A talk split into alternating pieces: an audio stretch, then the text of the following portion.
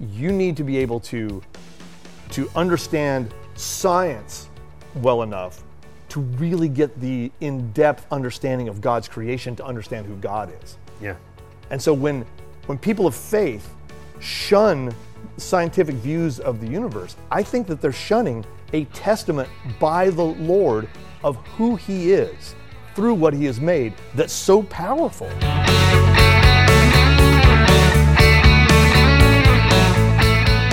All right, welcome into the Run the Race podcast. My name is Jason Dennis here with you uh, every week talking about uh, fitness and faith. And we're kind of uh, leveling up a little bit on uh, this episode uh, with some sophistication. We have a scientist, a real life scientist with us who has been a, leader of the Coca Cola Space Science Center at Columbus State University here in Columbus, Georgia for uh, nearly two decades now. And Dr. Shawn Cruzen, who's been part of the faculty at CSU um, since 1997, full professor of physics and astronomy. Uh, began his career in science as an amateur astronomer in Colorado, attended the University of Southern Colorado, and uh, got his degree in physics there. Did postgraduate work at UNLV, awarded the NASA Space Grant uh, Fellowship to perform research in extragalactic astronomy, which is uh, more impressive than a, a, TV broadcast journalism degree, perhaps. I think got his PhD from UNLV as well in 1997, and did some research with the Hubble Space Telescope. We're going to talk a little bit about the James Webb Telescope images, how they may be compared to the Hubble uh, from uh, decades ago, and um, just a quick story for, from, from my perspective.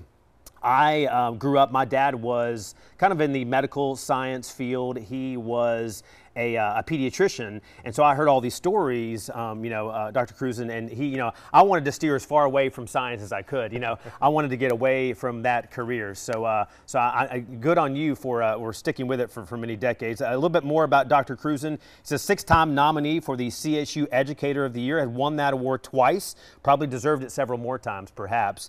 Um, and uh, got a lot of other awards as well. Uh, grew up in church. He actually served um, in music ministry since he was 17 years old and now is at Northside Christian Church, where he's in church leadership, leads music on Sunday mornings, works with youth ministry, and has been on a few mission trips to Mexico and Haiti. Uh, and he's married with one son, Christian, who actually works for Axiom as an aerospace engineer, and his wife works for the International Space Station at Johnson Space Center as well.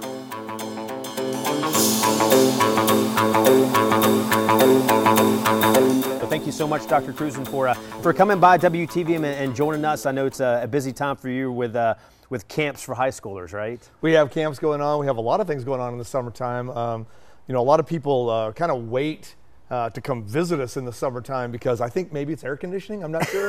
you know, they get out there, they're looking for an activity to do, but it's pretty hot outside, so they start looking for those indoor activities, and they come down to see us. But, Absolutely. But yeah. No, thank you for having me today. It's really it's really good to be here, and uh, and, and I, I, appreciate the the opportunity to talk about the topics. Yeah, and I know you you've done interviews for TV before, but for, you also have a lot of experience with podcasting because you are the co-host of Made of Stars podcast with our friend Wes Carroll, who was a, a guest on my podcast uh, about a year or so ago. So you, you're, you're used to this kind of uh, you know open dialogue about uh, fun stuff, controversial stuff, all kinds of things. You know, uh, a fun thing when I when I became director of the Space Science Center in 2004, uh, my former boss Carol Rutland, she was doing a radio segment uh, with Scott Miller, and later then you know Wes Carroll joined that team. And, but so when she left in 2004, I jumped in and did that radio spot, and you know I was nervous. I, what am I going to do on this radio spot? And the thing just evolved over the years into a, a really fun segment uh, that we did uh, on radio for for a number of years. And then when Wes Carroll left the station, he and I decided to jump into the podcasting world, and so we've been doing that podcast ever since. But Wes and I have have had a, a rapport for a number of years, and uh, our our our podcast and just our take on the whole thing is it's about space news but it's a pretty lighthearted look in general at, at all of that stuff. And we just like to have a good time with it. We think that people who like to listen to uh, space news might want to have fun as they're doing it. So, so it's a bit of a recreational, a little bit less serious view of uh, current space news. Don't take yourself so seriously, right? Yeah, exactly, exactly. I need to get I need to get some kind of song for Run the Race. Because you guys have one of the best, uh, you know, theme songs for Made of Stars. So maybe I can get maybe Wes can sing a song for me or uh, something. you know, I, am sure Wes would consider doing that, and, uh, and, if he does, I'll play piano. I can I can back up on on the. There you go, yeah, because you are you you lead music in church. That'd be great. Um, well, we, uh, we, like I said before, we want to talk about the James Webb Telescope because that's you know headlines in the news and showing us some just utterly amazing images.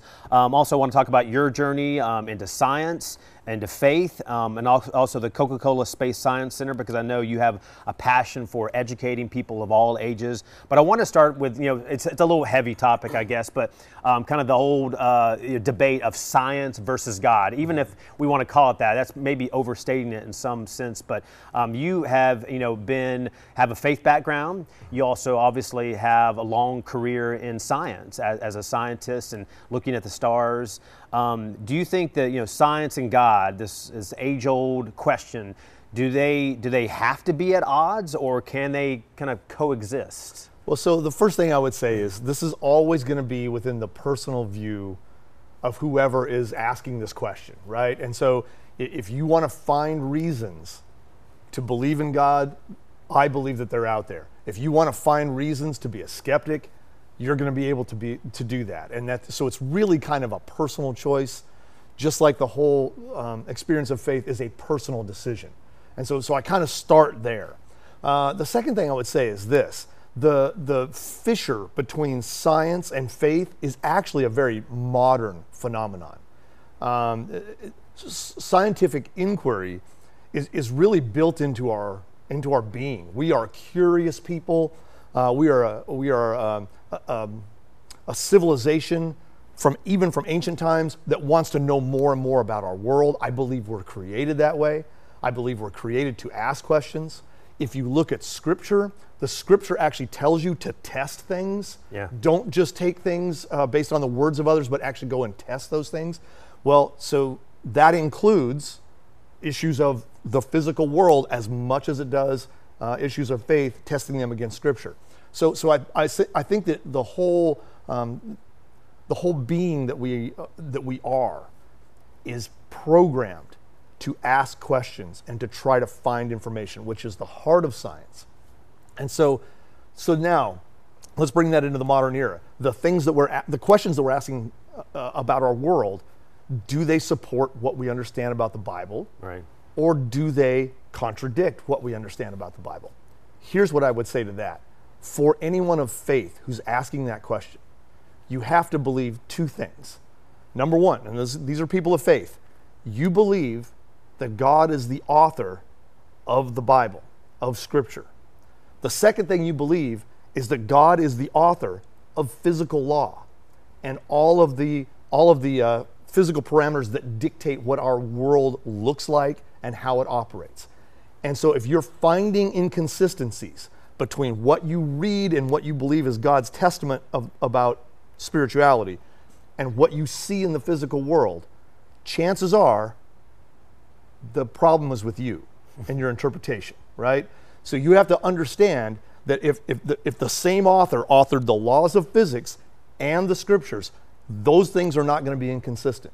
So then, as you go forward trying to understand both of those things simultaneously, if you're finding conflicts, check your interpretations. Make sure you're understanding uh, the, the, the root words in, in the ancient languages of what you're reading in the Bible. Make sure you have a clear understanding of what physics is saying and not saying about the universe. I, I think that the, the more you look into this, particularly, I'm an astronomer, so I'm not a biologist. I'll, I'll leave evolution for someone else. But I think the, the, Big Bang Theory and all that. But yeah, we can jump into the Big, th- big, big Bang Theory. So, so what does the Big Bang Theory say? The Big Bang Theory says that the universe was created in a moment of light and energy. What does the Scripture say? The Scripture says the universe was created in a moment of light and energy.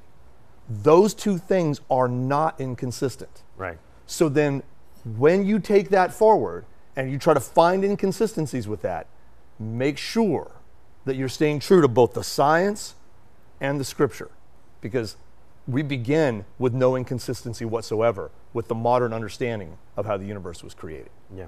And there's, you know, perceptions out there uh, of people when you when you hear science. Um, you think it may be devoid of meaning, devoid of emotion.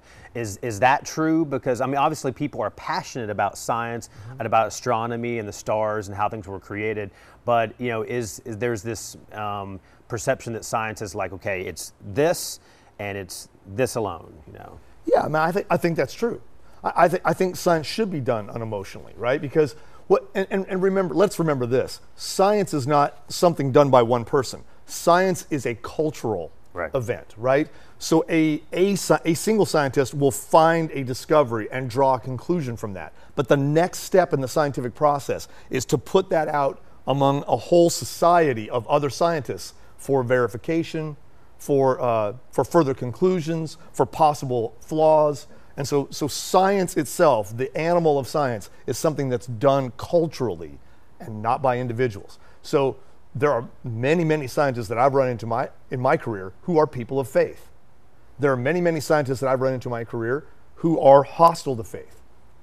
And, but yet, they all work together through the scientific process to try to winnow down to, to what is and is not verifiable about our world. And so that's what science is.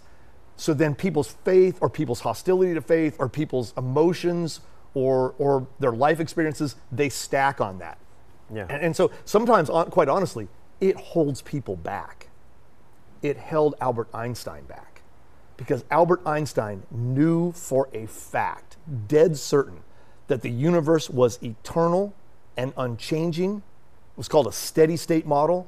But yet, his own mathematics, his own investigations were telling him that no, the universe had a moment where it began in a big ball of energy, and from that moment forward, it's been expanding. And he knew darn good and well that was not true in his own mind. and so, therefore, he said, You know, this math I have right here in front of me, it's telling me one thing, but I know something different. So, I'm just going to add this parameter into this mathematical equation to stop all of that expanding and to make the universe be eternal and unchanging. It was called the cosmological constant. So, but then later, it was verified that that wasn't correct, right? so the, the universe did actually have a moment of creation. Right. Time began at a certain time.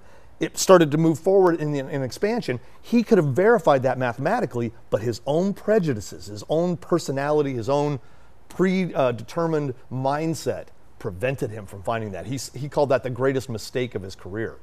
We all have to be careful when we're doing science not to bring those kinds of predetermined prejudices into the process and yet we all do right? and, and that's why you, that's literally why you need a, a culture of science out there that's checking everybody to winnow down to just the facts as you said just a moment ago And, and faith and science both give us answers to mysteries of the world, of the universe. And, uh, you know, there's science fiction movies that, that talk about, you know, there's Interstellar we've seen. There's a movie that, that you know, has a, a lot of mixed reviews, Contact, which, ta- you know, deals with uh, science and faith. And you've got, you know, this, this press conference where people are asking this pastor uh, to defend this. And, and he, you know, so do you feel like, for, from your perspective, as somebody who is an astronomer, um, leads a, uh, a space science center, that um, are you, do you find yourself defending science more or defending faith or, or maybe neither?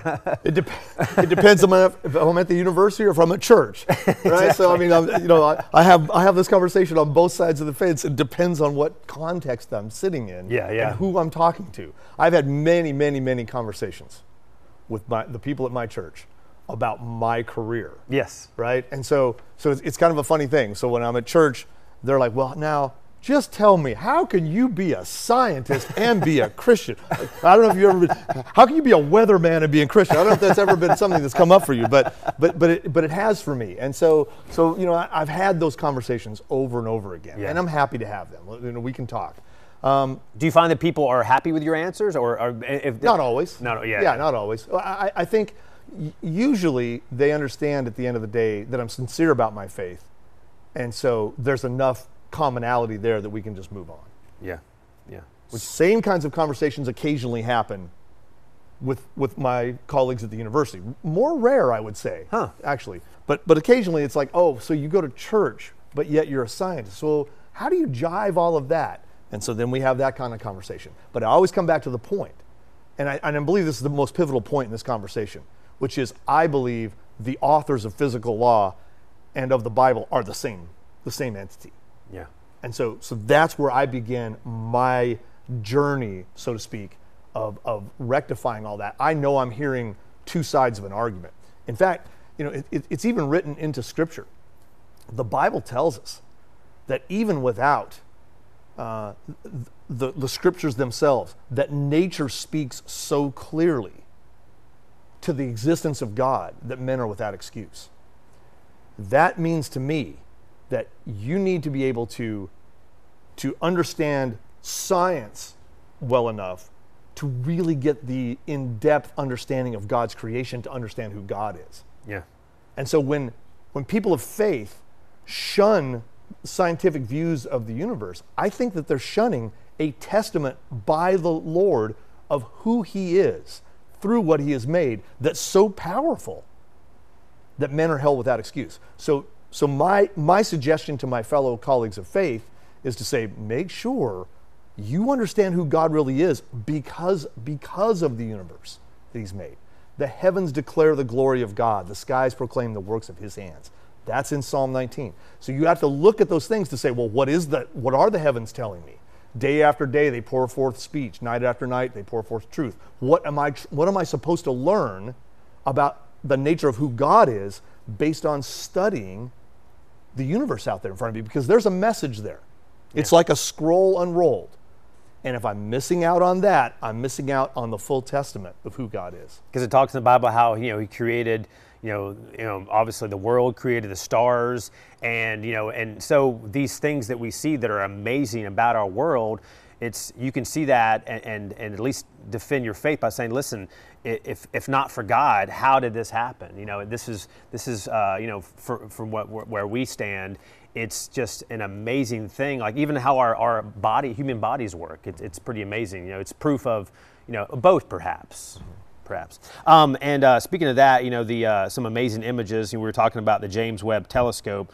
Um, NASA just released, uh, I guess it was just a week ago, these long-awaited images, 20, 30 years in the making, and uh, some of the deepest images the universe has ever seen. So before we kind of take a look at some of these specific images um, from a science and maybe faith perspective as well, you know, what is this? what does this mean for us? I mean, are we seeing the universe like we've never seen it before, perhaps?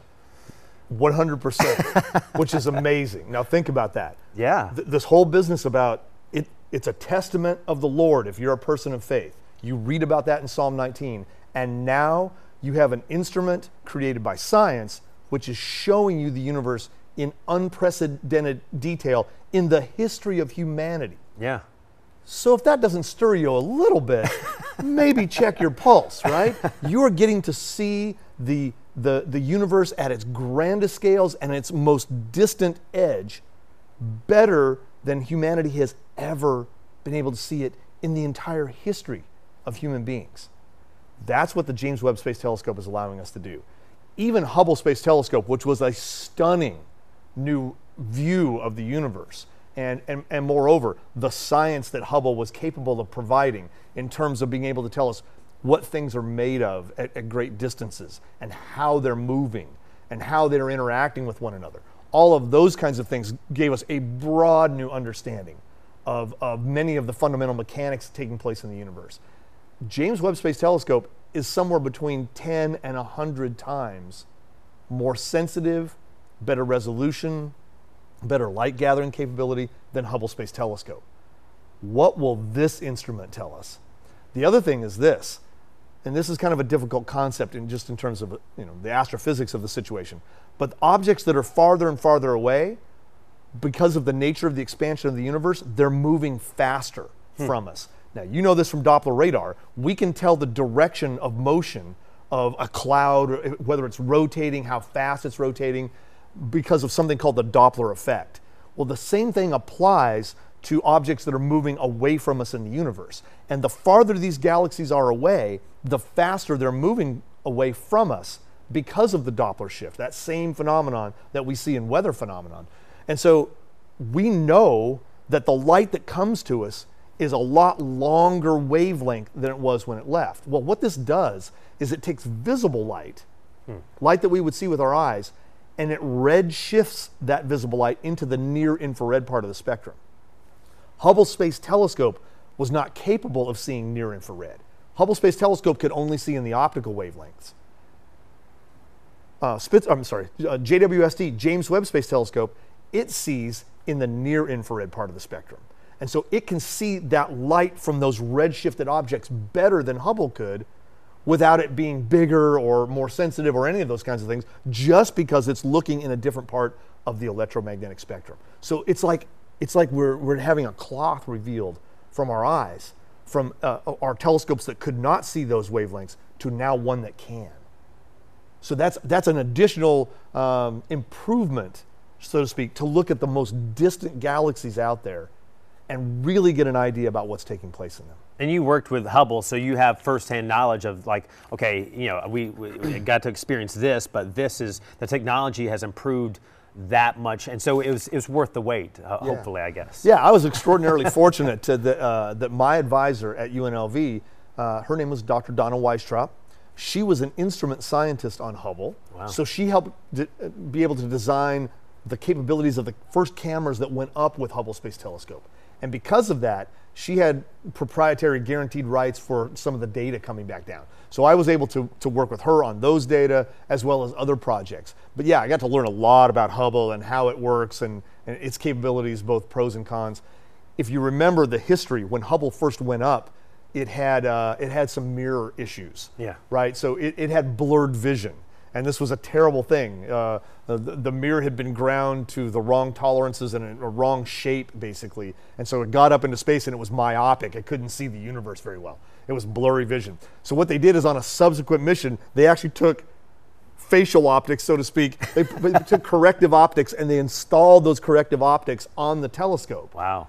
Which was great. It made it see sharply and we started getting good images of things, but it cut its ability to be able to see in the ultraviolet and the infrared, which were initial capabilities of Hubble, because of those corrective optics, it limited the wavelength regions in which Hubble was sensitive. So that's one of the reasons why uh, Hubble can't see those distant galaxies as well as James Webb Space Telescope, even if everything else was equal, just because it can't look into that kind of light that we need to see to see those important wavelengths coming from those distant galaxies. And, one thing that I guess is kind of hard to comprehend, like some people, you know, the way God works in mysterious ways is hard for us to, with our human minds, to comprehend.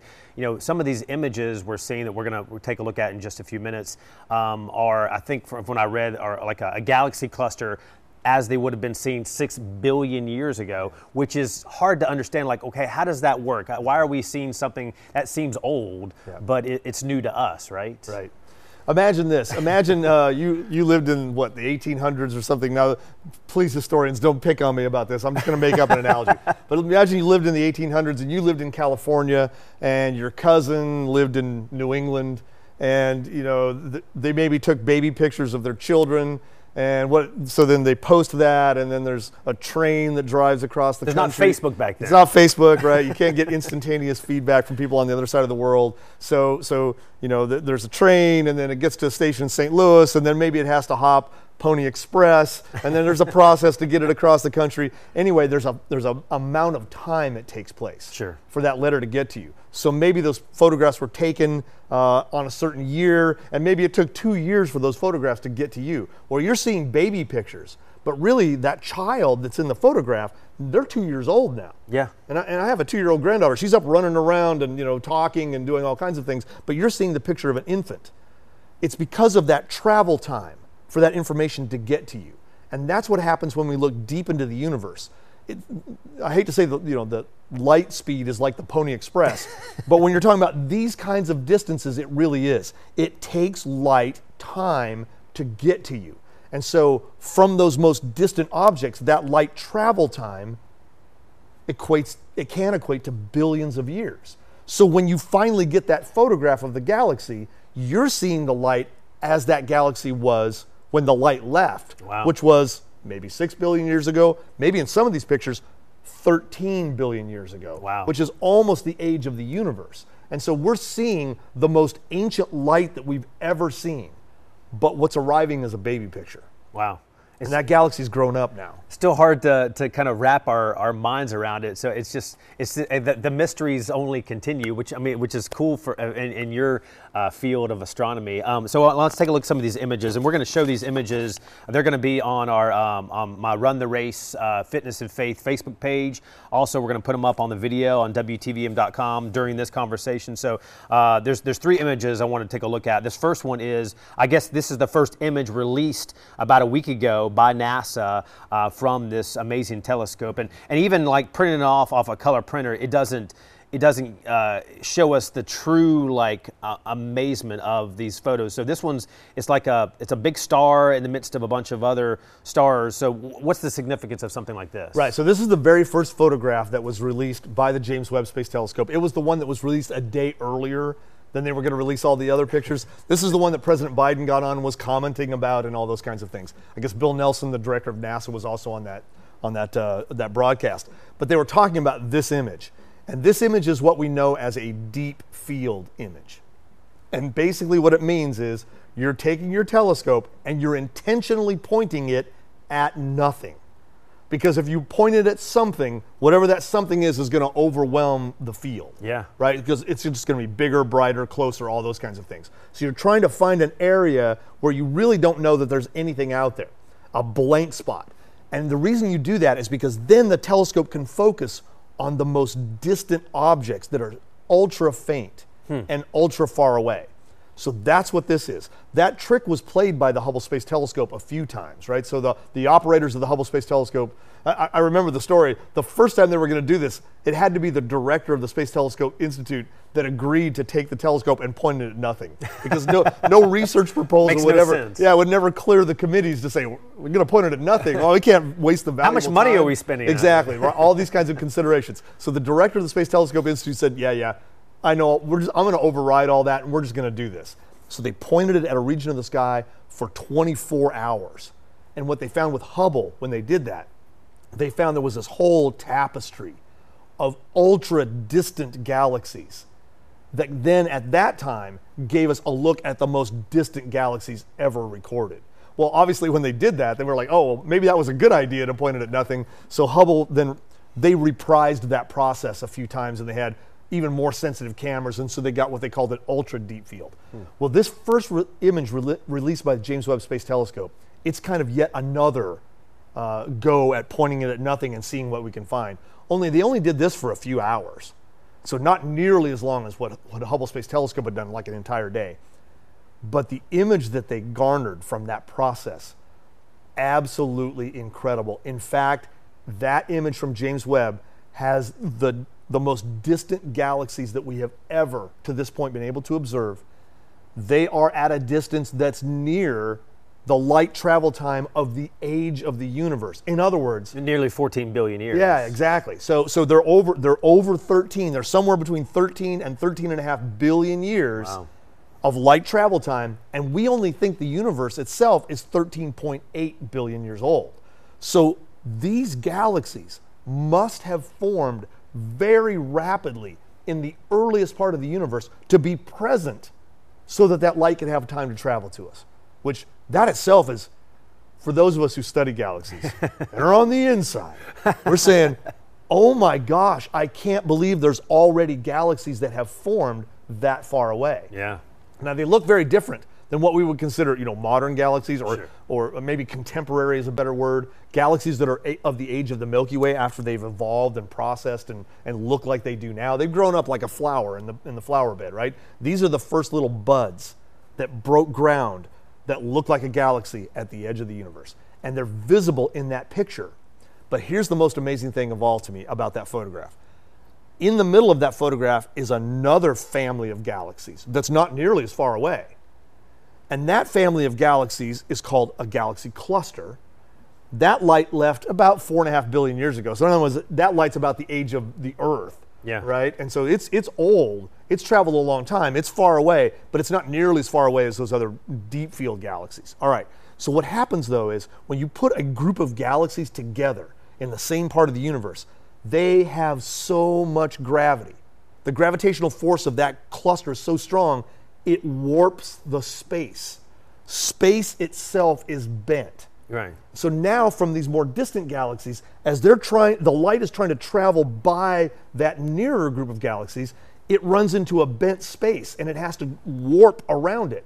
That gives kind of a crystal ball effect. Hmm. It's almost like you're looking through a, a, a, a lens, and, and what it does is it creates arcs of light from things that would have been just a disk. It makes them look like they're arced or bent, and you can see all these arcs and bends in that first image released. That's called gravitational lensing. We didn't even understand that was a thing until Einstein and his uh, general theory of relativity showed that mass bends space. Yeah. And so this is a verification, first of all, of Einstein's theory of general relativity. Mass does bend space. But we can tell by how much space is bent, we can measure the mass of the galaxies in between.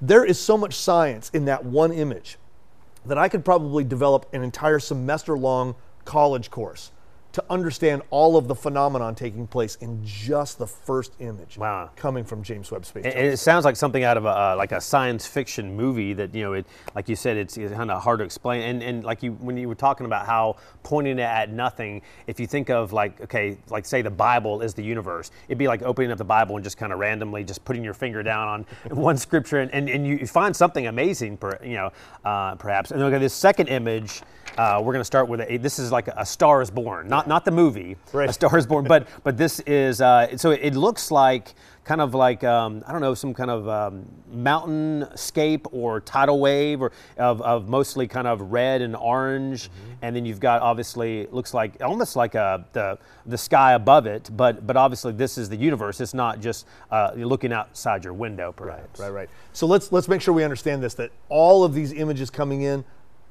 they're in some sense false color. Right. So, or, or I should say this: if you watch like maybe Turner Classic Movies, you see the colorized versions of old movies. Yes. It's like, well, they didn't have color cameras back then, but but the people that colorized those movies tried to do so in a manner that represented the true colors of those, you know, the clothing or the buildings or the vehicles, whatever was in that movie. That's exactly what's happening with these images. So the colors we're seeing on these images are the scientists trying to represent what they believe are the accurate colors of, of those objects. So when you see that, first of all, this image is called something like Cliffs of Carina or something like that is what Oh, they've been calling it nice. because of what you said. It looks like a mountain range or something like that. But this is the edge of what we know as the Eta Carina Nebula. So let's let's let's break that down a little bit. A nebula is just a space cloud. So if you ever hear the word nebula, or if you hear the word nebulous, that means something's cloudy, right? So the word nebula in space is just a cloud in outer space. Now those aren't clouds like in, in weather because they're not water vapor. They tend to be other things. They tend to be dust and they tend to be hydrogen gas largely. And so there's other things that are mixed in there, but dust and gas, mostly hydrogen, and hydrogen gas glows with that kind of reddish color. Right. And so that's why those clouds look reddish. It's the scientists saying, well, this is where the hydrogen emission is coming from, and that would glow red. So that's why they're looking at, the, at that color. Behind that, there's kind of a blue glow that almost looks like a sky above mountains. Sure, right? yeah, yeah. And that blue glow is actually what we call a reflection nebula. So when the light of a star reflects on a dusty cloud and then is scattered backwards, that cloud tends to look blue. And so when we see that blue color, we know that's a reflection nebula. And so you have, and, actually when you look at this, it's kind of cool. You see stars in front of the what looks like mountains. Then you see the mountains themselves, which is actually the edge of a, a big cloud. And then you see that reflection behind, which is the blue part. When you look at it that way, you can actually begin to get that three dimensional perception of what this thing is shaped like. You have these foreground stars, you have this giant cloud that looks like a mountain range, and then you have even further back here other gases from that nebula that are reflecting starlight of stars you can't even see because they're inside the cloud.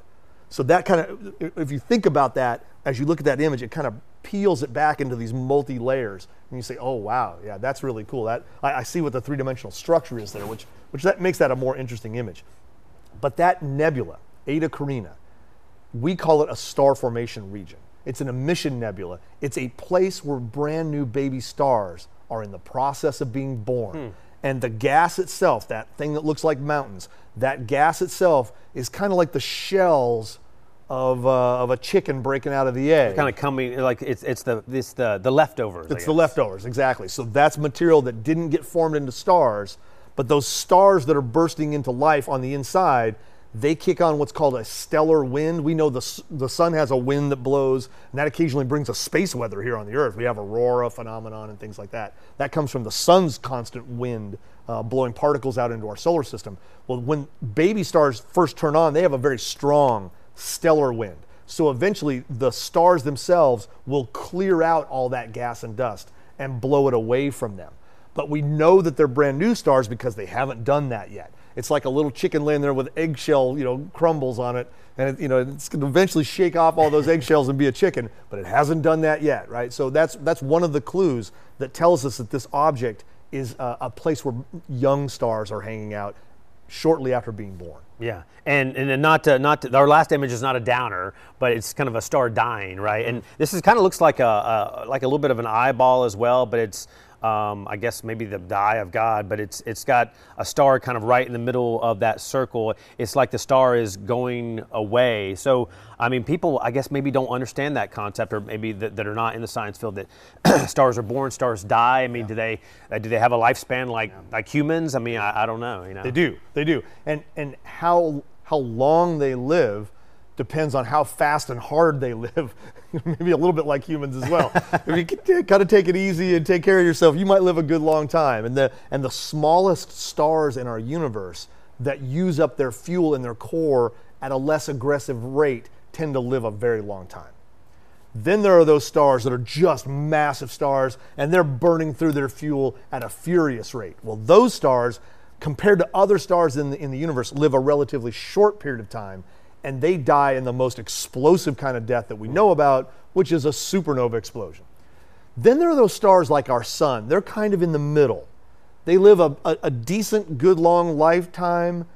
Then they finally do get to the end of their life cycle, and when they do, they let go their outer layers, and those outer layers of gases expand, and they expand into what's called a red giant star. But then after that oscillates for a while, they let go of the whole thing.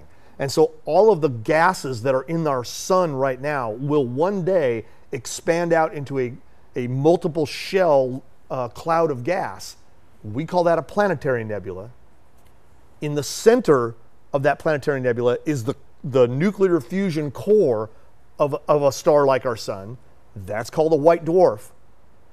And so it, it's done being a star, but it's still really, really hot, and it's going to stay hot and bright for a long time. It's like a, it's like an ember out of the fire. The fire might be out, but don't put your finger on that thing because it's still really hot, right? Yeah. Well, so this white dwarf then lives on at the center of this expanding cloud for a good long time. That is called a planetary nebula. And the photograph you're describing, that third photograph, is a planetary nebula. It's a star that was like the sun that reached the end of its life cycle. Hmm and its outer layers are expanding off in multiple shells that give you kind of that face. It almost looks like you know a head or a face or an eyeball, yeah, yeah. something like that. And then down on the inside, you can see that power plant for the star which is revealed. You couldn't see that before because there was a star around it, but now in this expanding uh, phenomenon called a planetary nebula, you see the white dwarf engine that drove that star for its entire life cycle. That's the white dwarf. That's the thing that's down at the inside. So we, we knew about this, but this has kind of given us that front row seat, perhaps, right? Yeah. So so the the James Webb Space Telescope is not photographing a new object in this case. We knew about this object, but we've never had the kind of clarity and depth and detail of this object, which by the way is known, it's known as the Southern Ring Nebula. We've never seen the Southern Ring Nebula in this kind of detail. And some of the things that it reveals, and again, it reveals the chemistry. We see where the hydrogen is. We see other gases like oxygen that are at a much higher temperature. They are a different color represented in this image as kind of the blues and, and some of the purples and things. And so you see the combinations of those colors are telling us about different chemistry within that cloud. So even though, yeah, it's a beautiful picture, it looks like a piece of art. You can hang it in your office. You'd right. be like, I don't know what this is. It just looks cool, and I like it. So there's there, it's behind my desk. but but when a, an astronomer looks at this thing, they can see, oh, okay, now I see what's happening.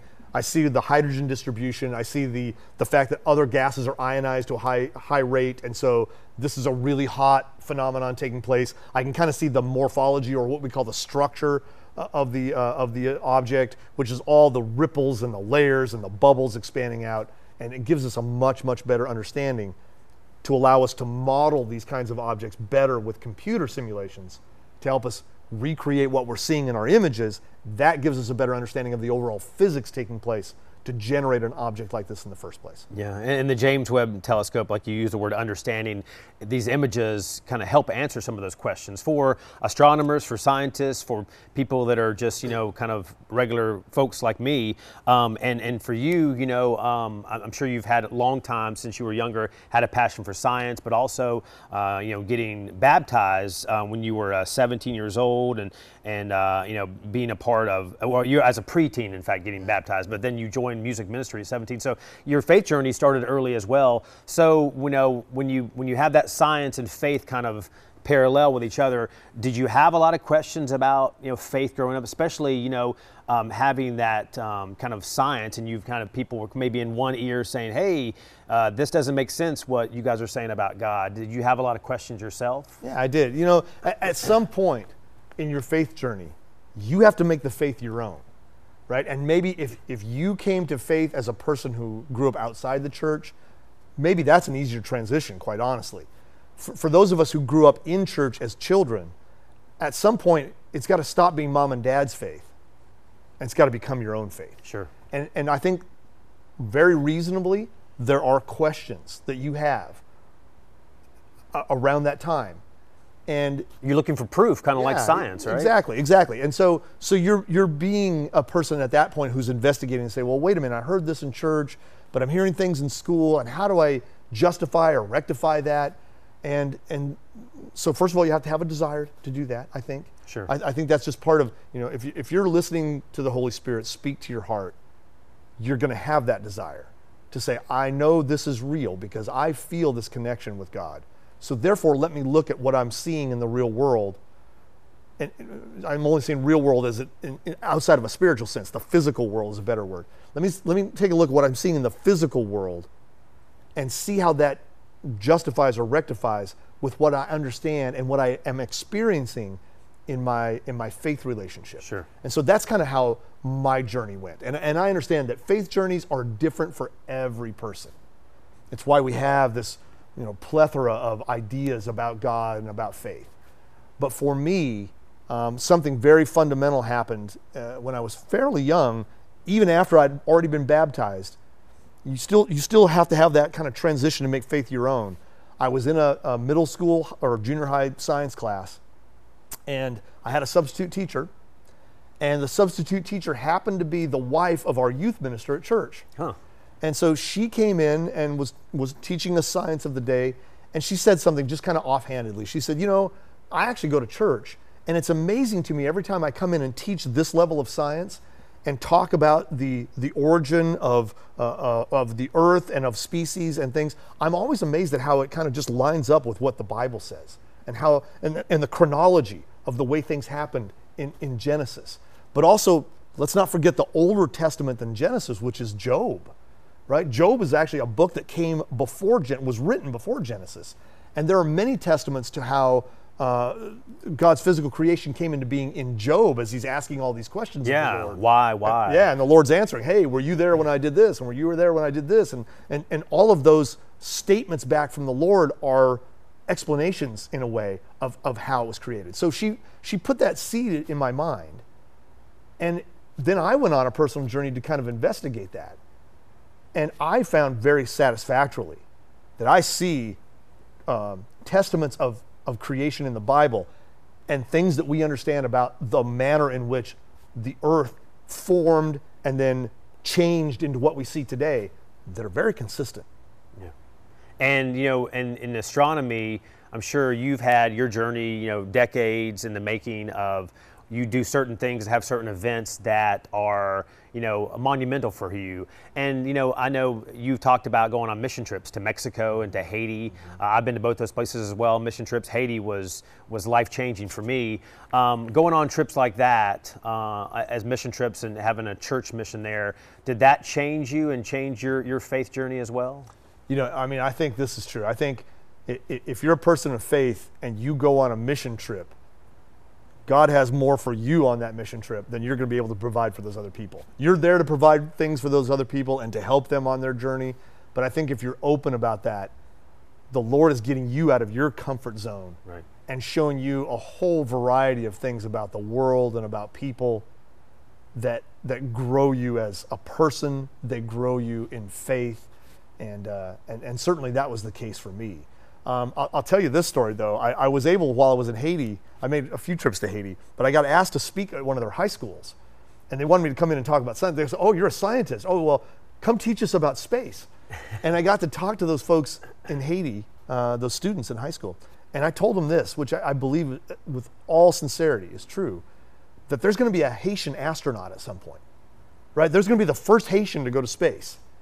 And so I'm, I'm in this, this schoolhouse, which was, you know, uh, understandably, if you've been to Haiti, you understand that economically they're in a very underprivileged situation. Yeah. It's a difficult situation. But yet, when I look at what they've written up on their kind of primitive chalkboards in the class, it's all the same math that I learned sure. in my math classes. And, and the important point about that is that science then is a possible potential bridge for them to go out of whatever that room, that rundown schoolhouse is in Haiti, and actually be a, a scientist. It's possible. And, and have a career. It's absolutely possible. And the bridge itself is that science that they're learning. So, what I wanted to encourage them is to say, there's going to be a first Haitian astronaut. Somebody, and these, and these kids didn't even realize that people were like, like going around the earth right now. There's people above their head. you know, the space station, the International Space Station, has been continually inhabited since the year 2000. Yeah. So for anybody under 22 years old, there's been an astronaut above your head the whole time you've been alive. Yeah. Right. And so I'm, I'm telling them this message, and they didn't realize that. And so they and they said, well, can, can we go? Can we go to space? Can we participate in this? And that's when I began to say, there's going to be a first Haitian astronaut. That person might be in this room. Yeah. And so it's one of the things I like to do in my career at Space Science Center with Columbus State University. I, I, have that same message for the, for the children in the schools of Columbus and all the surrounding areas that come to see us to say, listen, space is fun. Yes, of course, space is fun. You get to think about black holes and galaxies running into each other and things that are almost infinitely far away. It's an amazing subject, but it's also a path that you can have as a career. You can work in space whether it's you know the space industry, you're an engineer, you're working on systems on the ground, or you're you're helping train astronauts uh, to go do the things that they are going to do, or maybe there's going to be a first astronaut from Columbus, Georgia. Yeah. And that kid might be at the Space Science Center this morning, or they may have already graduated from both high school in Columbus and Columbus State University, because I have over you, a dozen people that have kind of uh, now that you've been there 18 years, you've had some some success stories, right? We have, we have, we have over a, uh, a dozen people who are out there working in the industry, who are kids that grew up right here in Columbus, Georgia. They're working as flight controllers, operations controllers at the Marshall Space Flight Center. Uh, pay, payload communications. They're talking with the astronauts every day uh, about what experiments they're working on. Uh, I have one student who um, he worked on the Mars Opportunity rover team. And so he got to figure out what pictures the Mars Opportunity rover is going to take. Think about that. Hmm. He's, he's a kid growing up, you know, making paper rockets at the Space Science Center a number of years ago. I have pictures of him on my computer, a little kid, paper rocket in his hand. And now he, he worked on the Opportunity rover team. He got to study lunar soils in college, and now he's working at Marshall Space Flight Center with the astronauts. So, so there's going to be one of these kids. They're going to jump in and, and, and become an astronaut someday, right? And so that, that's the cool thing is that I can talk in a manner to say it's not just fun. It is fun, but it's not just fun. You can pursue these things all the way to a career where you're having the most amazing adventures in your career that you can imagine with the space program. Yeah. It's really cool. And you know, um, at the Coca-Cola Space Science Center here, again in Columbus, Georgia, we're just south of Atlanta. Uh, what what kind of questions do you get from folks? I mean, young and old. I mean, is there is there something in particular that people are most interested in? I mean, I'm sure you're talking about certain things like right now, the James Webb Space Telescope is top of mind. But what are some things that people maybe you know want to know most about? So it's funny. There's two things. The one might be kind of the first might be kind of obvious. The second one just always makes me shake my head, but it's, it's fun anyway. So the first one is people want to know about black holes. Okay. Th- that is just, that phenomenon is so bizarre and it has so many weird consequences with it that it, that it inspires their imagination. Yeah. And so they, they always, almost daily, we get a question about a black hole and can we travel through one? Is there one in the neighborhood? Is it going to run into the earth? You know, how does a how does a black hole form? How big are they? How small are they? You know, all these kinds of questions, right? So lots of black hole questions. The second one is, and this is mostly from students, which this just amazes me, is that why is Pluto not a planet? what happened to poor Pluto? Now, listen, ladies and gentlemen, the International Astronomical Union made the decision Sure. to reclassify Pluto as a dwarf planet in the year 2006. Yeah. So it's been a minute, right?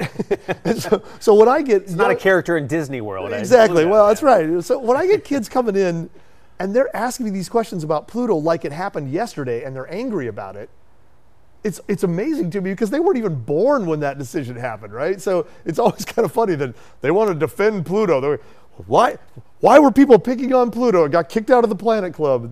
They, sometimes they ask me this, well, where's Pluto now? It's like, well, no, Still it- there. It's, it's right where it was before. It, it didn't get moved or anything Got a demotion? yeah, but, but it, but it opens up a door to be able to talk about science sure. And, and, and, and classifications and you know why we name things certain names and and so it's just really the name change you know that, that really bothers them. But yeah, they, they have lots of fun questions about Pluto. I, th- I thought you were going to say that, uh, you know, is it really pronounced Uranus? yeah, this this is a Wes Carroll question. Yes. So you know, uh, Wes likes to discuss the planet Uranus in as many forms of the pronunciation as yeah, if possible. you, if you pause your. yeah, Uranus. You know, we can we can pronounce it many different ways. yes. Whatever makes Wes happy. You know, and Wes Carroll's my uh, my podcast partner. But You uh, can say it really fast. yeah, Uranus. Uranus. Uranus. There's I, I've discovered there's really no way to say the name of that planet that doesn't make a sixth grader chuckle. so it's just you know it came down to us from the ancient times. I, I can't change things. So sometimes I just go, ah, it's Uranus, all right. So just, and just move on from there.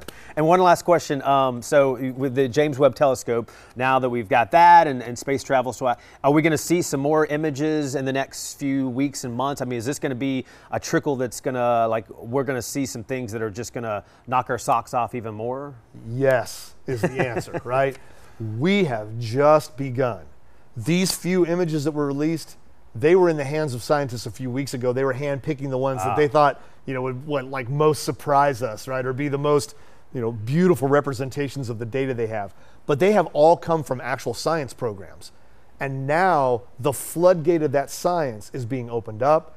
And I would say week by week by week, we're just going to see more and more awesome images from James Webb Space Telescope because I remember when Hubble was first repaired, and that's what we were seeing from Hubble. And, and that, that's, well, we still have amazing, phenomenal images coming in from Hubble Space Telescope more than 20 years on. Yeah. right? So, so, that, so that stream is still continuing. How long will James Webb go? One of the amazing things about the mission is they managed to get it into the exact position that needed to be in using less fuel than they had budgeted, which means they have more fuel on board to control that telescope for a longer period of time. So the lifetime of James Webb Telescope went from its original 10 year projection to maybe now as many as 20 years, hmm. maybe even more. How long will JWST be up there giving us fantastic images? We don't know the answer to that. So it could be a decades long adventure where we just get phenomenal information about our universe on maybe a weekly basis. Let me say one thing too, which is among this first group of research, there's, there's something that's kind of flown under the radar. We kind of get fixated on these beautiful images that could, you know, we could frame them up and put them in our office as artwork. But there was also a set of spectra. In other words, they took the light coming from an object, they ran it through a prism which broke it up, and they actually see different wavelengths and different intensities. And what that can tell us about is what those things out there are made, are made out of. And one of the very, very interesting things is they found water, strong signatures of water in the atmosphere of a planet around another star. Hmm. Now let's just pause there for a minute. If we were going to find life somewhere in the universe, the first indication that we might have of that life is a planet with water. We now have one. Now, this is not the first planet that we've had signatures of water from, but these are clear, strong, and highly resolved water signatures from the atmosphere of that exoplanet. An exoplanet is an extrasolar planet, a planet around another star. So that is the kind of thing that James Webb's going to be capable of that Hubble never could do to actually peer and get clear spectra of the atmosphere of a planet around a distant star, that's a new capability. What is that going to tell us? I don't know. But I'm excited to find out. Yeah, we're very excited. I mean, I think it's just amazing, and, and, and, your passion for it, for your passion for science and astronomy, and also faith. I mean, it's uh, you know it's refreshing because, like you said, you know, uh, we talked about how sometimes you know the uh, the scientific field and, and the faith field are, are at odds, but you know hopefully we've kind of been able to, you know, uh, open up about the, having that conversation. So, Dr. Shawn Cruzen, thank you so much uh, for your time today, and uh, and, and you, I'll let you get back to some of the uh, high schoolers learning about black holes and uh, uh, Uranus and Pluto, those kind of things. Right, exactly. Yep, we're, we're doing a robotics camp this week too, by the way, which is it's co-sponsored by Pratt and Whitney. And so they're down there learning about robots, which that's the way we're going to be exploring our solar system primarily, yeah. is sending robots out to those other planets. So maybe these will be future robot explorers of the solar system. Perhaps. All right. Thanks very much, Dr. Cruzen. Appreciate it.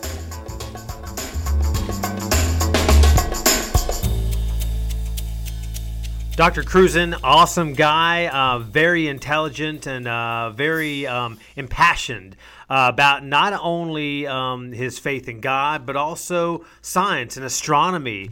And uh, really, you can hear that in his voice from our conversation. You know, I love science as well. And, uh, you know, I love weird science from the, the 1980s movie. And uh, science, um, you know, I guess in its sense, uh, explores the, the function and behavior of a physical universe. And we live in this world, we live on Earth. Uh, we live here for however long, you know, 70, 100 years or whatever it is, and then and then we're gone. And uh, but we also have the spiritual realm. We live in that. And uh, there's there's several kinds of folks. There's there's atheists who say that God is not necessary to explain how all this came to be. Right? They don't believe in a God or anything like that.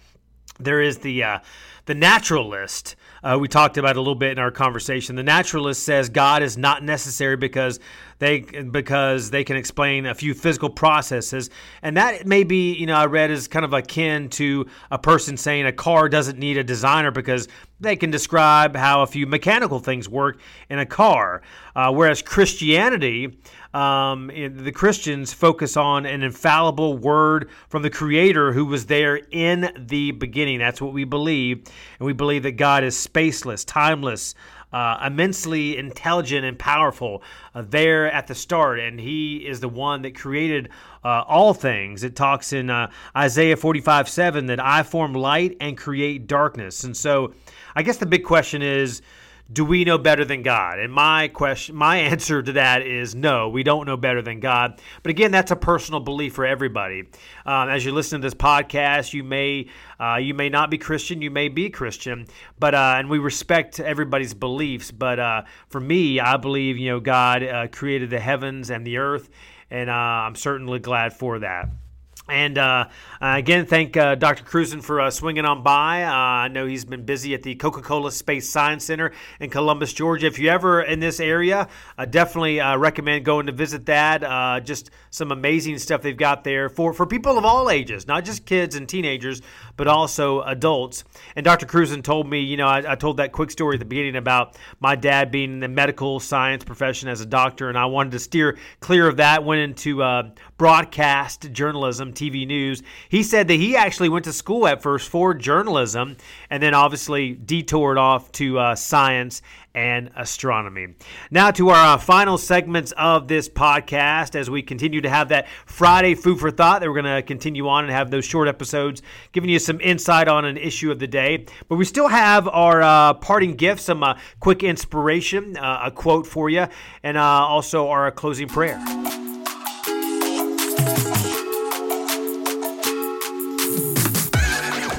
All right, Dr. Cruzen gave us uh, a few scriptures uh, that, that, deal with science, but there's one in particular I found that came from Hebrews 11:3. It says, "By faith we understand that the universe was created by the word of God, so that what is seen was not made of, out of things that are visible." So, uh, faith uh, sometimes, you know, um, it's it's it's not by sight. Uh, things that you can't see. You can't. I mean, you feel God. You have the Holy Spirit. I believe, and God is everywhere. But maybe you know you can't physically see Him. You know you can't touch Him.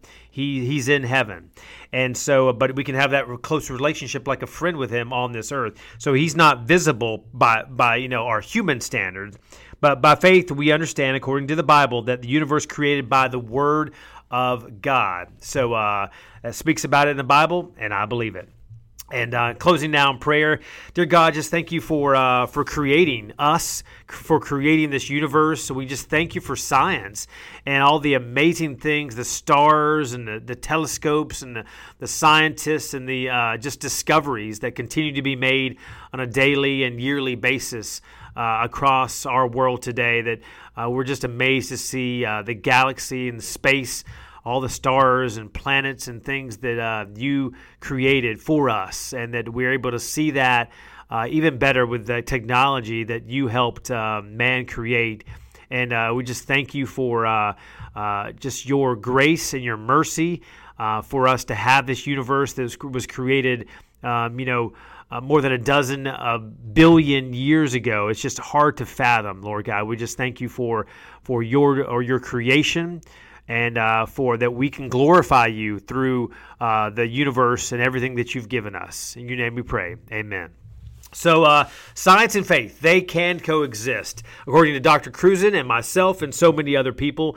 And so, uh, you know, we can we can be passionate and love both, right? And uh, and still be a Christian, still be a scientist, and uh, they don't have to fly in the face of each other. So, thanks again for joining us for the Run the Race podcast. You can listen to any of the previous 116 episodes on WTVM.com slash podcast. We're on Google Play, Stitcher, Spotify, Apple, and uh, all those places. And uh, tell your friends about it. Use hashtag Run the Race.